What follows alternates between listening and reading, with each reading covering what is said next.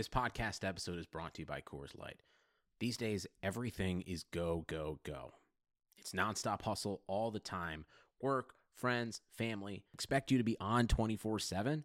Well, sometimes you just need to reach for a Coors Light because it's made to chill. Coors Light is cold lagered, cold filtered, and cold packaged. It's as crisp and refreshing as the Colorado Rockies. It is literally made to chill. Coors Light is the one I choose when I need to unwind. So when you want to hit reset, reach for the beer that's made to chill. Get Coors Light in the new look delivered straight to your door with Drizzly or Instacart. Celebrate responsibly. Coors Brewing Company, Golden, Colorado. Hello and welcome to episode 76 of the Equalizer podcast. I'm Chelsey Bush. With me is John Halloran, and we're here to talk about all things NWSL, but first and foremost, the playoffs, because they are, are rapidly approaching. So, to give a quick rundown, as of today's game, which was this is re- being recorded on Sunday, so that was the Chicago Sky Blue game. The standings are North Carolina, Chicago, Portland, and then Utah. The Reign are right behind Utah, tied on points, but still in fifth place. Washington, Houston, Sky Blue, Orlando. So, John, before the call, you said that the playoff race looked a little clearer. Why don't you kind of take that? Well, I think that Chicago picking up three points tonight, so that puts them seven points ahead of both Utah and the Reign, um, who both have four games left, which means that they would both need to pick up either three wins or two wins and two draws to top Chicago on points. Um, I'm actually not sure where they're at with the tiebreakers with those teams, but that I think what we're what we saw with North Carolina winning yesterday and Chicago winning today is probably both of those teams are in. Uh, Portland certainly has a leg up because they have five more points than Utah in the Reign. Uh, but I think what we saw this weekend is that we're looking at either Utah or the Reign, and probably not both. Yeah, and that's kind of been kind of been my thinking all along. I've kind of I'd always said there was a top tier of teams, a top three, and then it was just going to be that last spot. Um, to me, one thing I find interesting too is that Portland at one point looked, you know, they had a pretty clear lead in first place. I think at one point they went four or five points um, clear, and now they're actually in third. And you know, I'm, I'm looking at the schedules of Chicago and Portland. Portland is two points behind Chicago, but have three games left to play, where Chicago has two. Um, but I, I, just I think that could go either way, and you really look at uh, the Chicago Utah game and then the Portland Reign game as ones that could really determine, I think, if Portland even ends up hosting a, a, a semifinal. Yeah, it got um, it, it, definitely got a lot more competitive. You know, and, and Chicago had a big week in that. Um, you know, even though they were playing Orlando and Sky Blue, those weren't guaranteed points. I mean, the Orlando game, they they almost drew. Um, they they won that I think in the 95th minute, and um, even tonight beating Sky Blue, Sky Blue uh, had beaten them both times before. So um, those were those were big six points that they picked up this week. And then the other match coming up, actually uh, the next uh, the next matchup for Utah and the Reign is against each other. So that's a huge game. Yeah, for sure. So, and that's interesting too because Utah's coming off was probably a little bit of an upset at Houston. Um, Chicago barely, like you said, barely beat beat Orlando, and then Portland got absolutely spanked by North Carolina in the midweek game. So you kind of see most of these teams sort of having this sort of bounce back and forth sense of form. Um, I guess we maybe start with that Portland and, and North Carolina game because that just that was shocking to me. I don't know if there's any other word for it. Well, I mean, I think we all kind of know that when North Carolina is playing their best, that they are capable of those type of results. That they just have so much firepower. You know, you saw even even last night with um, you know them starting Williams and Hamilton, and Hamilton's been absolutely incredible this season she gets hurt very early on, and they bring Jess McDonald off the bench. They've got a World Cup forward on their bench that they can just bring into the game. And Mewis didn't play either last night. So, you know, you just see like they have so much talent that, um, you know those types of wins uh, are possible. I think the fact that that happened against Portland in Portland uh, certainly makes it a little bit more surprising. But even the final last year, you know, North Carolina really really handled Portland um, in their in their stadium. So I think we all know that North Carolina has that ability when they're firing. Yeah, for sure. And to put up, I mean, 12 goals and to concede only one in a span of how many days? You know, uh, it's just yeah, it's it's insane to me. I, yes, I granted one of those is against Orlando, whose defense has been leaky all season, but still, it's not like they're Orlando's giving up six goals every game. I mean, that's still impressive. And so, and now they're they're two points clear on, in first place. Do you think we're we're seeing them sort of pick up steam and and really peak at the right time as far as the Shield and the playoffs go? you know, it, it feels that way, but um, it was funny because our friend Richard Farley had commented when the international when the last international break started how it was hitting at such a bad time for Portland because Portland was in their groove. Uh, we, we saw earlier this season Chicago go on a five or six game win streak and then lose three straight. So this whole season has has been incredibly streaky. You know, whether that was injuries slowing teams down or uh, the World Cup absences, but teams have been all over the map this year, um, which again, for you know, for neutral observers is fun because you get to watch um, all these kind of crazy results. Even as you mentioned, Utah losing to Houston is I don't think something most of us would have expected um, to happen. So. Um, I'm not sure if I mean I think North Carolina obviously in their last two games has has picked something up, but whether or not they can sustain that because we're looking at what five weeks left um, until the final is is a big question. Yeah, and of course there's another international break in there mm-hmm. as well, which can always just unfortunately really change the trajectory of a team season. But hey, I'm glad you mentioned the Utah Houston game, but let's go back to that because I found that very interesting in the sense that I don't necessarily think that Utah was really, really bad, and I don't think that Houston was really, really good. I think it was more a matter of one team, you know, taking their opportunities and their chances, and another team maybe being the Royals were maybe slightly sluggish, but I still saw you saw a good combination between Rodriguez and Press, which is something that I think they've finally since the World Cup slowly been improving on. And I didn't see, like I said, I didn't see a team that was necessarily thoroughly outplayed. It was just almost kind of a sense reminded me of, the Chicago Sky Blue game, in that the other team wasn't, you know, Sky Blue wasn't terrible, but Chicago very much put away all their chances. And then once they got those two early goals, just controlled it from there on out. Yeah, and you know, it's been surprising though, because what we have seen out of Houston a lot this year is is them kind of not playing a complete match. You know, there's been a lot of games this year where they've played 60 minutes um, and then kind of fallen apart over a third of the game.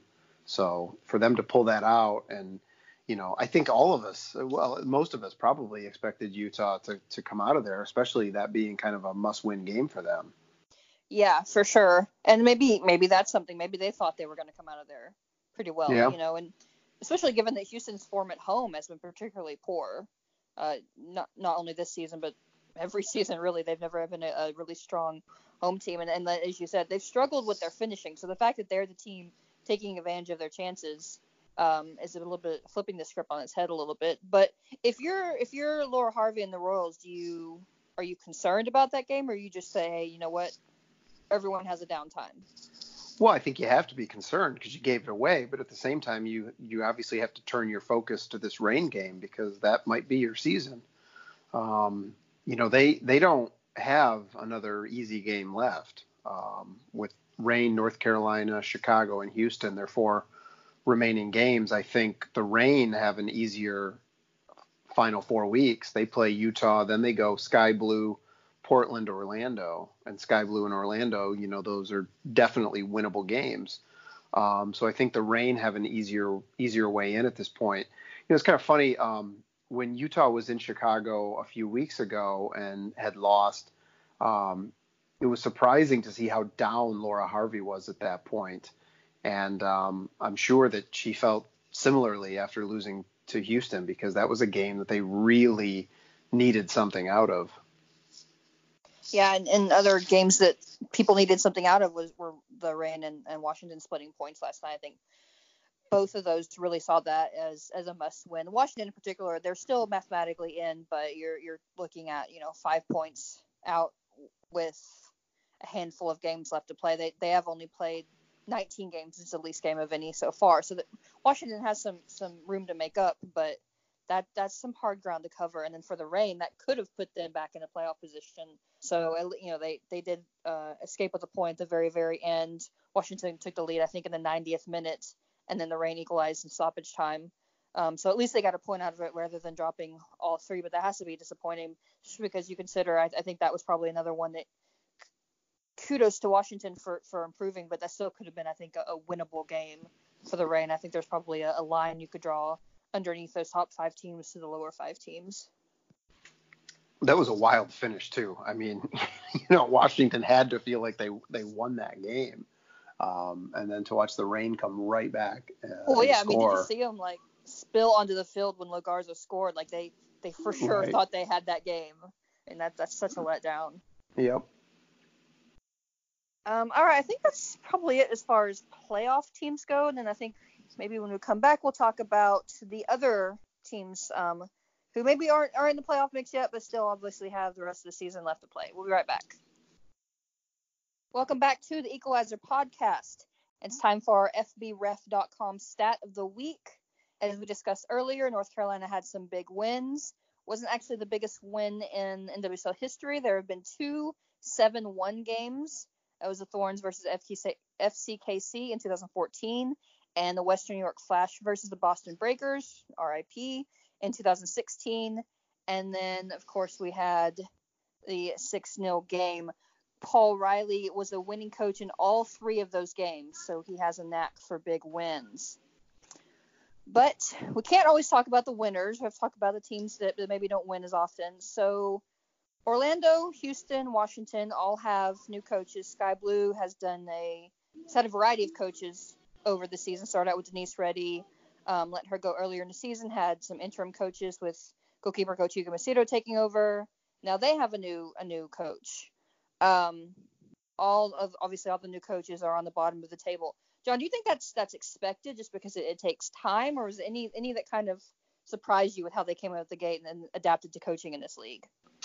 Um, I think uh, you know honestly, I think it just depends on on which team we're talking about because I think we've seen kind of varying levels of success between those new coaches and we've also seen different structural issues within teams like with Sky Blue not only have they changed their coach, but their front office seems to be doing a lot more, which seems to have improved morale and there seems to be some momentum there. So it's kind of, I, think we, we really got to talk about them one by one because they're unique situations in each market. Yeah, and that's fair. So why don't we start with Washington? They are the highest ranked right now, and I, in my opinion, the biggest turnaround from last season and probably the biggest success story of any new coach so far. I think that Richie Burke he drafted very well and he's done done very well with the young team and gotten a lot out of them. They they started out very strong, didn't quite finish as strong, but I, I kept saying on the podcast throughout the kind of the middle of the season that that with so many rookies on a team playing starting roles that that was that was inevitable that there it's such a big jump from the college game that very few can sustain that sort of form over the course of a 24 game season. I think we we kind of saw them stumble a bit uh, but to, still be to go from being last place the last two seasons or, or, or close to last place to still being in, in the hunt in sixth place, being in the playoff mix, I think is is quite the turnaround. Under also under a coach that frankly uh, some of us weren't unsure about, didn't really have maybe the um, the resume that you would expect. Yeah, I 100% agree. Um, you know, when you see what Ashley Hatch has done this year, when you see what Andi Sullivan has done this year, when you see, you know, you mentioned the rookies, you know, what, um, you know, DiBiase ha- has been able to bring and, and some of these other players, um, you know, Paige Nielsen. Um, and the other thing that's impressive when you watch them is that you can see that they're, they have a style, that there's some cohesive um, method to what Burke is trying to get his team to do, where I'm not sure you could say the same in any of the other three teams that had new coaches this year. Yeah, that's a really that's actually a really good point and one I, I, didn't really think about. Yeah, they're they're definitely dedicated to you know playing out of the back, playing very quickly. I'm glad you mentioned Andi Sullivan though because I think that her turnaround from what was just a tremendously disappointing first season to now has has been really something to watch. I, I was sorely disappointed in how she played last year, especially coming coming out of college, playing with the national team. I thought she was going to slot right in and, was you know, an early season pick for rookie of the year and then just kind of fell off. But you know, similar to Sky Blue, I think that the, the big big story there too is just morale. A lot of these, not the rookies, but some of the other players were ones that were just so defeated last season. They didn't even want to be on the pitch, and they're, they're actually enjoying themselves again, which has been a lot of fun to watch. Yeah, and Sullivan's been great. You know, they've really just kind of handed over the the keys of the midfield to her and just let her dictate play coming out of the back. And then when you combine that with some rookies who are talented, who've been given responsibility and who've stepped up to that responsibility, um, there's talent on this team. And that, listen, we're talking about a team that has performed most of the season without Rose Lavelle. Um, or, and without much of a contribution from from Mallory Pugh. You know, this is what they've done this year has primarily been, you know, Hatch and DiBiase and Sullivan um, and Nielsen uh, and that group and uh, and Bledsoe and and so seeing what they could become, especially um, when they fully integrate some of those national team players as well, that that has the potential of being a, a special team, especially I think even even as early as next year. Yeah, for sure. You go back to the end of 2016 when they lost in the final, and then the sort of the, the rebuilding that occurred over the offseason. Some of that was was due to other you know other factors and everyone just kind of was like that's nuts like you had a really good team and you're taking it apart and i don't know that this team today is, is what Jim Gabarra envisioned at the time but making some of those early moves acquiring mallory pugh you know getting Rose Lavelle, things like that setting themselves up to to get to this point i think is maybe something we should go back and and look at you know with it in hindsight is maybe not dismantling that team was maybe not the worst thing in the world, even if it, like I said, I'm sure it took longer and then ultimately cost Gabarra his job. Um, but talking about teams that maybe don't have as clear of a sense of play, what about Houston with James Clarkson? Um, I, I, think that. Uh, oh, go ahead. Yeah, well, that's that's it. I mean, like I said, Burke's, in my opinion, Burke's the only one who has imposed a style. Period. I think I think Clarkson's probably been the second most successful of the new coaches. Um, but I, I don't think that's saying necessarily that much. I think, you know, I think his players like him. I think he at least comes off as competent. Um, I think they just lack the talent, especially in the back line, to really be a competitor this year. Like the amount of times that you watch their back line just completely fall apart in games. Um, they just don't have enough talent on that team. So I don't think you can really get a good judge of his ability as a coach until you know they they pull in some more players. I really think they need to take one of their I don't know if marquee is the, the right word, but one of their better offensive players and see if they can parlay that into two or three uh, defensive players um, to kind of shore things up or, or, do something through the draft because they really need um, to liven up that back line and put themselves in a better position for next year. Yeah, yeah, I, I agree. And then also, you know, he just wasn't getting the best out of players that were supposed to do really good this year. And obviously, the big one that comes to mind is Sofia Huerta. Um, I did talk to someone in Houston um, for an extensive period of time earlier this week, or I guess rather that would be last week. It is Sunday anyway, um, and you know, they were, I was told that that morale is much much better in Houston than it was last season, right. where there were a lot of things happening off the pitch that maybe people weren't aware of. That uh, you know, players aren't asking for trades anymore, players aren't threatening to retire anymore. So for a long-term future, I think that's a good base. Um, I completely agree. I think that you know they have probably had three or four people at right back and never really settled on any. And ultimately, I think probably Haley Hanson has done the best job, and she's a defensive midfielder. Yeah. That's a problem. And then as as Dan always likes to say, you know, Amber Brooks shouldn't be the best center back. Um, yeah, well, she she was a holding but- midfielder too, so that's like again, you Yeah. know, we're still like last year when you looked at their back line, you had Daly on the back line and Mewis on the back line and Brooks on the back line, and you know, it wasn't even defenders. Yeah, and I have- actually like Ally Prisock a lot. I think she's just done well for a young player who hasn't been playing consistently, but that's she has a long way to go before she can lead a back line. So whether you know, I'm, I'm not really don't really necessarily think that Clare Polkinghorne's been that great for them. Um, Right. Too. So I don't know if she's planning on coming back or, or not um, next season, but that that's something they need to keep an eye on. They do have, I think, one draft pick. Like they don't have many. Um, so it's uh I guess it's all about discovery players, but I think if, if they can shore up the the defenders, maybe get more out of Soph- Sophie Schmidt or put Haley Hanson back as defensive midfielder, and then just take a finishing clinic. You know that they have pieces to maybe you know, they're, they're not going to be like a North Carolina or Portland, but they have pieces to compete more than I think they have. Well, I thought they were a playoff team heading into this year. I thought that when the World Cup break Yeah, came along, a lot of people did. you know, they they have again, you mentioned they have talent, right? You you've got Rachel Daly, you've got Huerta, you've got Ohai, um, they have Mewis. They had pieces there that you really thought, hey, when the top tier, when the when the U.S. players are gone, when the Australians are gone, uh, when the Canadians are gone, that there's going to be this core that's going to be able to step up and really control the league. Uh, and that obviously didn't happen. Now, credit to them, they are still technically in the race here with four games to play, um, which is certainly better than they've been in the past.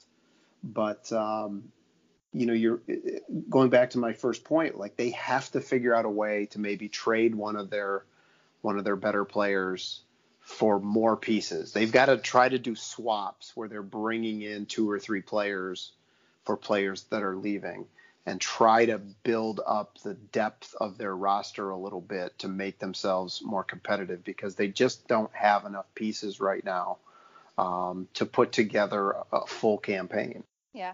I want to ask you, Kealia Ohai, we're several seasons removed from her, you know, competing for the Golden Boot. We're Yeah. over a season removed from her ACL. Do you think that, the, that her best years have passed her? It's it, it would be hard to say no. Um, I, I just she is a player that I remember watching with the U20s, and when the U20s won the World Cup, and I think it was 2012, I thought she was the best player on that team, and that was a team that had uh, Julie Johnston, Crystal Dunn, Morgan Brian, Sam Mewis, and I thought Ohai was the best player. Then she com- comes back to North Carolina and they win a national championship. Um, I thought that she was going to be a marquee player in the league, and that has not happened. And obviously, she had a knee injury in there. Um, but this year, you again, you know, I think most of us thought that there was going to be a little bit more. Um, and and she, you know, listen, I talked to her before the season started, and she, she her goal is still or was still to get back with the national team, and she said flat out, the only way I'm getting back in that team is if I score goals. Um, and obviously that hasn't happened. So part of that is probably that Houston is not playing particularly well. But um, yeah, you're right. I don't think you can look at at the span of her career and think that you know she has performed probably at the level that most of us projected her this far into her career. Yeah, and she's a player that I've kind of been wondering a number of things. One, if maybe going somewhere in the off season would help her. Maybe you know Australia, kind of get that goal scoring form back, get the confidence back, get sort of you know goal scoring seems to be such a, a streaky thing for so many players. It's just if you can get in that habit almost that it does them well. And another is maybe a change of scenery. You know, I'm, I don't think she would probably want to leave Houston, but she, I, I feel like there's something there that just hasn't as you said, she hasn't she hasn't lived up to her her what we thought she was going to be as a young player, and maybe that's not even there. Maybe her ceiling is just not as high as, as we thought. But I'd kind of like to see what she would do in a different environment. It's a possibility, but again, I think like her sister's in that market and her boyfriend's there, so you know, again, there's there's that's a big life change. I think you're looking at. Yeah, yeah. Um, so Sky Blue, obviously hard to you can't really talk about the coaching because their new coaches is so very new. Um, but it's on the field. They've obviously improved, right? they have they've they've won four games and not one, so that's a right. that's a good improvement. Um, uh, things off the field, as you talked about, the, the, front office has changed. They've made some improvements. The narrative around them mm-hmm. is probably the biggest change, and that can can take a whole lot. Um, I just don't know. I, there, there are two two problems with them. One's that I just don't think they're talented enough to compete. They have a few, you know, Skroski I think is is a solid role player. They've got Rocky Rodriguez. They've got Carli Lloyd. Um, they've got Kawasumi, who they don't really get much out of. Um, but overall, they're they're just not quite talented enough. But I just don't see like I want to know what is what is Sky Blue's identity, and I don't ever see that from them. I I agree. Um, and you know, you can do something with an increase in morale, and they have. You, as you mentioned, the narrative has has changed, and I and I don't think it's just the narrative. Like I think there have been actual, tangible improvements to the team, to the uh, the living situation for the players. Obviously, they played that game at Red Bull. Um, their general manager Alyse LaHue has spoken openly about looking for a change uh, venue next season. Um, I still think Carli Lloyd is playing very well, but they're another team that over the years, because players didn't want to play there, that every time they made a trade, they were losing value because they knew they were going to lose these players anyway, so they took what they could get. And so time after time after time, what was leaving the club in the trades was worth more than what was coming in. And between that or players retiring early or players heading overseas, I mean obviously their their two first two of their first round draft picks never played for the team this year. Um, how much different is that team if they have Mace and Ashley? Um, how much different is that team if, if, some of the players that left for Europe or retired early don't do that? And so they're another team that's got to figure out a way to expand their roster. They also had a couple of bad injuries in the preseason. They lost, a, they had a couple of season-ending injuries um, before the season even kicked off. So they're another team that, you know, to be honest, what they've accomplished this year, considering everything that they've they've gone through, I think is pretty good. Um, and you can continue that momentum next year, but that's another team that's got to figure out a way to get some more talent in the door. Yeah, and uh, speaking of talent, Orlando, um, who is, yeah. I'd say on paper, probably the most talented of all four of these teams. I have not seen the best of them as a unit in several years, and I kind of have a little bit of I don't know if I'd call it a hot take or whatnot because I've seen some some discussion and, and some negative comments about Marc Skinner and I think that's that's grossly unfair. I think that now that we've seen this team under Tom Sermanni for several seasons, now that we've seen more or less the same team under Marc Skinner, I don't think it's the coach necessarily, or I don't think we can judge him quite just yet because he's just not getting production of these players, and some of them, you know, they go onto the national team and they do well, or you know, and then so it's not that they're not capable of playing and and I do think we see bits and pieces of what he he wants for them. I think they're another team who wants to play out of the back. I think he I would hazard a, a strong guess that they they practice a lot of triangular passing format drills. Um, and he's obviously he's also more towards the latter half of the season. I think really invested in his young players, and you can kind of see where he's going forward. And I, if I had to guess, I would think that that is someone who's going to be on the phone the instant he's able to get on the phone and start making trades and making discovery players and signing internationals. I, I think that he's that we're going to see a ton of roster turnover, and probably honestly deserved. Um, but I just I, I don't you know I've heard people say you know is is he going to be there next season? I'm like why not? I think that is just dramatically unfair to not give someone a full off season to make the team their own and see what they can do at that point. Well, I agree. Yeah, no, I agree that you can't. I don't think you can make a decision because there's just not enough talent there, at least on the field. You know, I mean, if I think if Alex Morgan is completely healthy and playing games, there's a difference, obviously. Um, if you've got Marta regularly available, that that's a different, you know, a different team. But um, I watched I when when the lineup graphics popped up for the North Carolina game yesterday. I looked at their front four and I thought, who's going to do anything against North Carolina's back line? They just don't have enough talent. Um, and you you just this this league, especially when you look at Portland and Chicago and North Carolina and the Reign and Utah, those are five teams that are fairly deep rosters and have a lot of top tier talent. And Orlando, I think, has a few of those top tier talents, but then not much underneath them. Like their middle third of their roster is non existent. They go right from uh, world class players to a lot of players you've never heard of, and players that are just filling a roster spot. And you're not going to win games in this league with a roster that's that's built like that. Yeah, that's a good point. And in, you know, I think when talking about, you know, particularly Houston, Sky Blue, and Orlando here is how difficult it is really to overhaul a roster. I mean, you can't just make one or two trades and all of a sudden you're a playoff team. And right. Then, you know, you, when you don't have again, you look at the Pride roster and say, who are they going to trade off?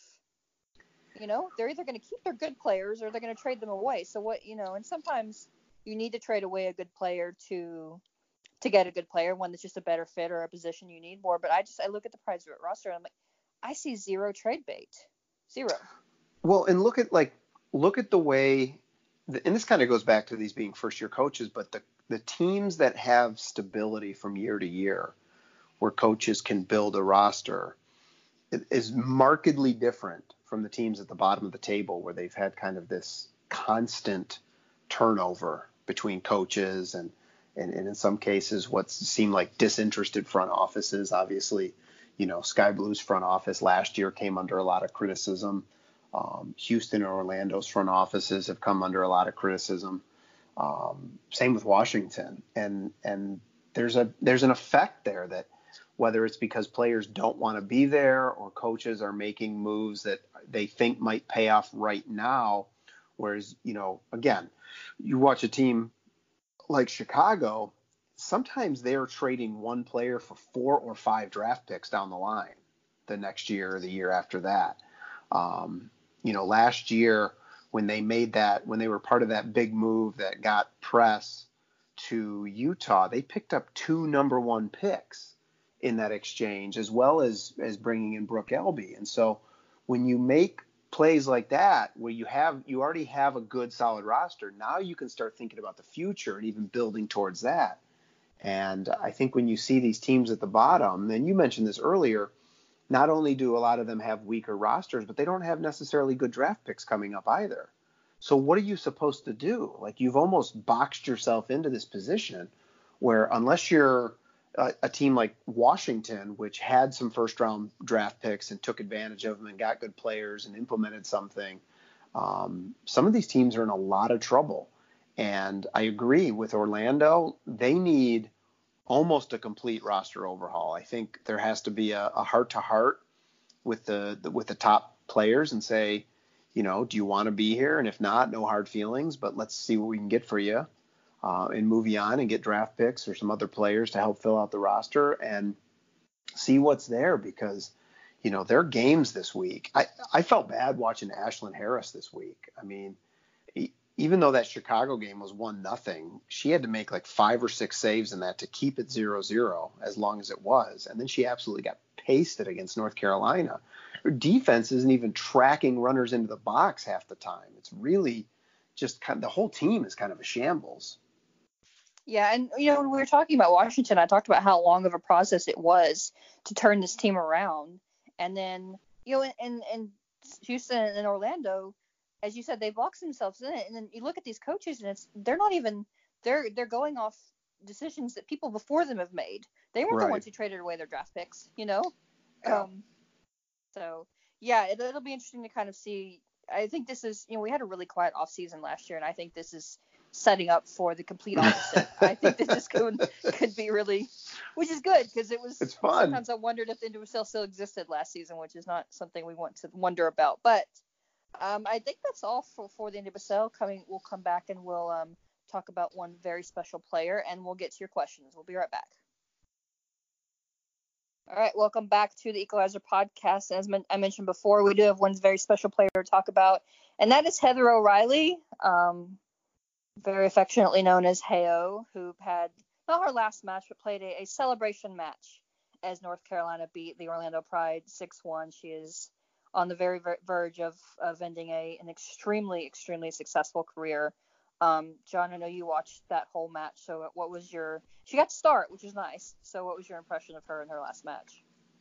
Well, you know, it was nice that she got a goal, and it was a fantastic hit. Um, you know, a little interesting to see her play it right back, which um, you know obviously is not where where she played most of her career, which is part of also why her move to North Carolina was an interesting one, which I think was probably more for off the field reasons, but uh, because North Carolina's the only team in the league that doesn't really play with any sort of wide attacking players, whether that's wingers or outside mids. Um, but yeah, it was a nice it was a nice celebration game. Nice to see her get a goal. Um, she obviously hasn't played much this season. I think she had only played a little over 100 minutes um, heading into last night's game. Um, and and had obviously gone over to France during the World Cup and, and done some commentary there. So um, hasn't been around the entire season, but uh, yeah, a nice moment. Yeah, when I saw that starting lineup graphic and I saw she was a right back, which is mostly where she's played for North Carolina, um, I was just like, well, it's kind of a shame that it's, you know her big last, it's probably her last start of her career, and probably the last significant minutes she'll play um, it's kind of a shame not to see her in her, her traditional uh, right wing, but still good to see her get on the pit, on the pitch. And and I don't know, I, Hale was just one of my one of my all time favorite players. Watching her, I used to love particularly that that period of time when it was her and Ali Krieger on the right. They had the right side strong side thing, and I like seeing two players who have obvious chemistry and can play off of each other. And I thought they were two of those players, but Hale's just she's almost like an old school player, I think, and I think maybe mm-hmm. in some senses the game kind of passed her up. Um, you know moving moving away from those traditional outside mids, you know, where they're just going to burn up and down the flank and, and send a cross in, uh, maybe looking for something a little bit more technical. But I don't think you could ever ask for anyone with a higher work rate than Heather right. O'Reilly, which maybe yeah. makes her the perfect fit for North Carolina in the end. Yeah. You know, and it's funny too, because I remember around 2015, and I would agree with you, like you could tell that the more technical players were starting to pass her by and could – you know, people, defenders uh, on opposing teams had kind of figured out like if, if as long as you don't let her push down the line for that right-footed cross, you could contain her. But there was a real effort on her part to to try and change her game and to become more dynamic. Um, and you saw that I thought particularly in 2015 at the club level. Um, you know, she started developing that left foot. She started becoming a little bit more dynamic. She had really pushed to extend her national team career a few more years. And I really thought maybe as, as early as like 2013, 2014, they might have made um, an effort to to turn her into a right back because I do think that as a project late in her career, that could have been a really interesting move. You know, we've seen we've seen national team coaches do that with players like Brandi Chastain. We we saw Ellis do it, or actually I think Pia started it with O'Hara um, that you can take attacking players and drop them in that sense, that wide sense to both get forward and mind your defensive responsibilities. I think O'Reilly would have fit really well into that type of a system. Um, you know, alas, that never happened. But um, yeah, it was a nice night, and she's had a tremendous career. And I can tell you, you know, just the handful of times that I've covered her, the nicest person, pleasure to speak with um, very generous with her time, with fans, with the media, and um, somebody that was was a lot of fun to cover. Yeah, she really is a nice person. I think the only time she ever stops smiling is when her game face is on. Yeah. Um. So yeah, the the, the game's losing a, a great one. Um, so we do have uh, only a couple of questions today. Um, as a reminder, if y'all use the hashtag, it's a little bit easier for us to find them. But Craig Hadley said, do you think Orlando Pride will give Marc Skinner the summer to rebuild, or will he be gone after the season comes to a close? Uh, we have discussed that a little bit. Um, is that I think it would be a mistake, and I think it would be unfair to can him after the season and not give him an opportunity to make a team his own. Um, John. You know what I am curious about? I'm curious what the stars think of him because I think that is a star driven team. And if Harris and Krieger and Morgan and Marta are going to stick around, if I'm running the front office, I go talk to them first because you have to have a coach that the players are going to buy into. And it reminds me of something that Ali Krieger said during the preseason when she said that Marc Skinner was the best coach she'd ever had, which seemed terribly premature when she said it because he'd only been the, her coach for a few weeks and she's obviously had this, you know, very very long career that's spanned multiple leagues and abroad and the national team. Um, so maybe she was just saying that to give him a boost of confidence heading into the season. But if she really believes that, um, then yeah, you got to keep him around for another year and see if he can turn things around. Yeah, and for me, I think really the the thing that can kill a coach more than anything is losing the locker room. You yep. know, we saw that with Sermanni. You could see it on the pitch. You could you could hear it in in their post game comments, both him and the players when that's done, you're never going to get that back. And it was the same thing in Houston with Randy Waldrum. It's just they're not you're not going to get the best out of your players. They're not going to play for you. They're not going to be conducive to coaching adjustments. It's it's done after that. So yeah, I, I think it'd be interesting to ask her that same you know kind of right. ask her about that now. Um, if you obviously, I think she'd probably be diplomatic enough to not throw him under the bus, but it would be interesting to see if we get, you know, to really know her honest thoughts. And I think that's a really good point you made of the front office going and talking to them. Not necessarily that they should define what the team does, but that is those are the players they have, and it's you can't replace your entire team. Right. Um, so good point. Um, old man yells at ref. Hey, you know what? Don't we all? Um, says Thorns lost to, to North Carolina, season defining or a blip in the series is PTFC's confidence shot now? Um, I wouldn't say their confidence is shot. In fact, I think that their next game, particularly because it's coming off of that big loss and they're going on, I think, 10 days rest because they had a bye this weekend. I would be surprised if they didn't just come out guns blazing. Um, season defining or a blip in the series, that's a little bit more intricate of a question. What do you think, John? I think it's a blip. Um, I don't think you would see starting with Parsons, um, and then players like Sinclair and Horan and Klingenberg and Heath and those, those French. Those aren't the players. Those players aren't going to have some crisis of confidence. Um, they're going to be just fine. And um, now, again, as I said earlier, North Carolina can do this to anybody on their day. So um, this isn't to take anything away from them, but I don't I don't see Portland having any confidence issues heading into the rest of the season. No, I, I agree. I don't think confidence issue. What I'm I think will be interesting is if those two teams meet at some point in the playoffs, whether that's a semifinal somehow or if they meet in the final for the third time in a row. Um, I think that would be interesting for this to be their their final meeting before that is really kind of kind of stage setting and to see does it give North Carolina an extra boost of confidence or does it set up sort of that revenge storyline? Um, that to me is the interesting part of that. All right, I think that's it. Any last comments on on the games we saw this last week, John? Anything no, we haven't talked about or? Um, you know, the only th- well, I mentioned earlier, I, I still think Lloyd's playing at a high level. Um, I, you know, and I took that away today. She had she had two real nice chances, got in behind Chicago's defense twice, um, and then uh, I think at some point, uh, and maybe that doesn't have to be right now, but uh, we're going to have to look at Morgan Brian and the season that she's having because Chicago seems to have found the magic formula for getting and keeping her healthy which uh, you know I guess knock on wood for them, but that is something that people have not been successful at, whether that's the national team or Houston or Olympique Lyon. Um, and she's healthy and she's playing pretty well, and uh, that's been a big boost to their midfield.